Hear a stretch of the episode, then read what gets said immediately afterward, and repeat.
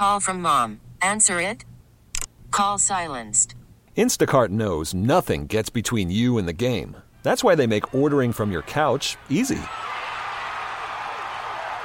Stock up today and get all your groceries for the week delivered in as fast as 30 minutes without missing a minute of the game. You have 47 new voicemails. Download the app to get free delivery on your first three orders while supplies last. Minimum $10 per order. Additional terms apply.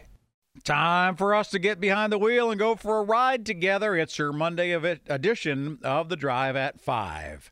An Iowa judge today temporarily blocked the new six week abortion ban from remaining in effect. Polk County District Court Judge Joseph Seidlin's order means that the law, which Republican Governor Kim Reynolds signed into law on Friday, will remain on hold while the legal challenge plays out in court. The court will grant the temporary injunction requested here. In so doing, it recognizes there are good, honorable, and intelligent people, morally, politically, legally, on both sides of this upsetting societal and constitutional dilemma.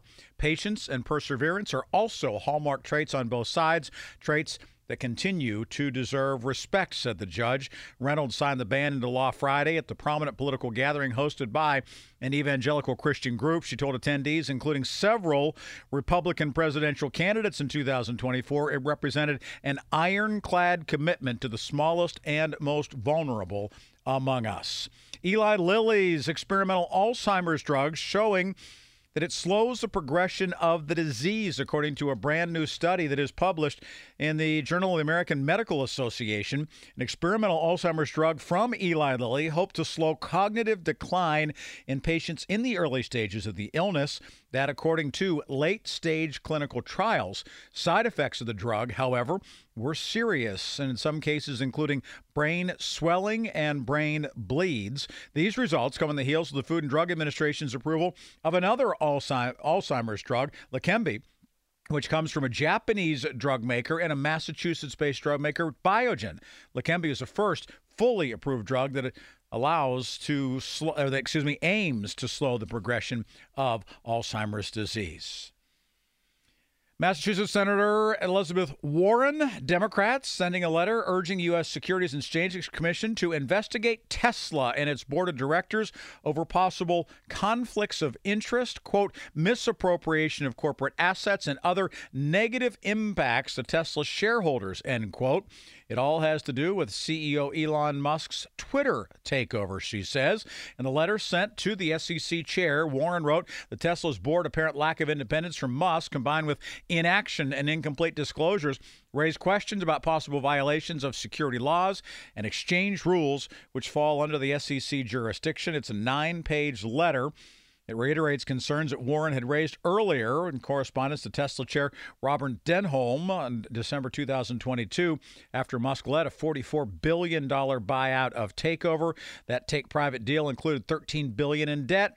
Musk reportedly sold billions of dollars worth of his Tesla shares in order to finance that transaction. Olympic champion Gabby Douglas announcing her return to gymnastics. She did that on her social media platforms. The three time Olympic gold medalist announcing that she would return to gymnastics in 2024, has not competed since the Summer Games in 2016. The 27 year old did open up about her reasons for stepping out of the public eye and shared her excitement about returning. Hey guys, no long time no post. As you know, I stepped back from socials, and in that time, I did a lot of journaling, reflecting, soul searching, and found myself back where it all began. It's so easy to suppress and run away from facing darkness and fears, is what she said.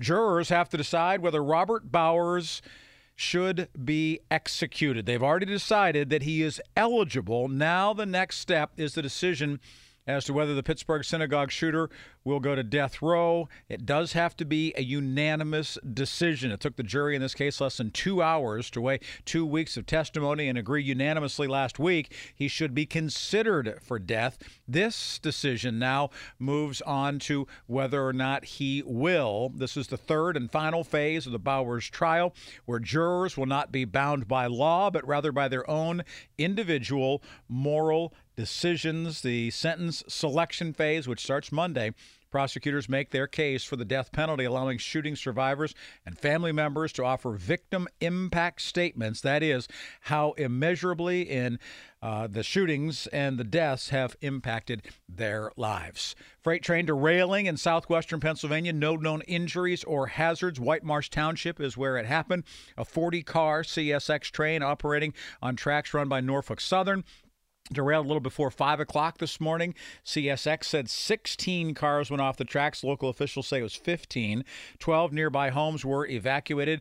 They were allowed to go back to their homes around 9:30 this morning. Silicon pellets leaked from one train car, according to police. That did not pose any risk to the public. The other it had to do with five uh, cars containing urea, which is a liquid fertilizer. Another uh, is used for dry cleaning agent, another compound, and a metal degreasing solvent as well. Two of the other cars were empty. And finally, today, a stranded sailor and his dog were rescued from the South Pacific Ocean after months at sea. Rescuers told Australian media the sailor is a gentleman by the name of Tim Shaddock. He's 51 years old. His dog, Bella, they had departed from Mexico three months ago. A month into the journey, a storm hit his white catamaran. It wiped out all the electronics, according to uh, media in Australia. Bella survived three months at sea. He did as well by eating raw fish and drinking rainwater. They were rescued by a Mexican tuna trawler over the weekend.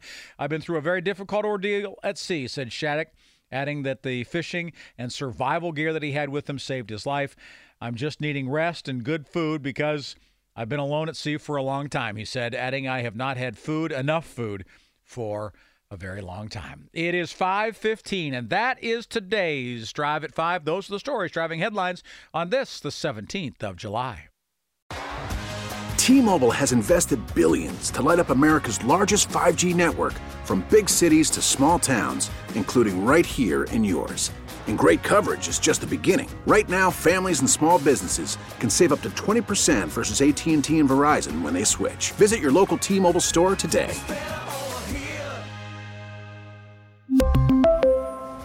Plan savings with 3 lines of T-Mobile Essentials versus comparable available plans. Plan features and taxes and fees may vary. Hey, Rob Bradford here. I have set out on a mission with my good friends at FanDuel to prove what I have known for some time baseball isn't boring. Now I have a daily podcast to prove it with some of the most notable people in the baseball world screaming baseball isn't boring from the mountaintops or at least agreeing to come on our show. Players, managers, GMs, and yes, even the commissioner of baseball, Rob Manfred. It has been a constant wave of baseball's most powerful voices. So join the revolution. Subscribe and soak in Baseball Isn't Boring. Listen on your Audacy app or wherever you get your podcast. You'll be glad you did.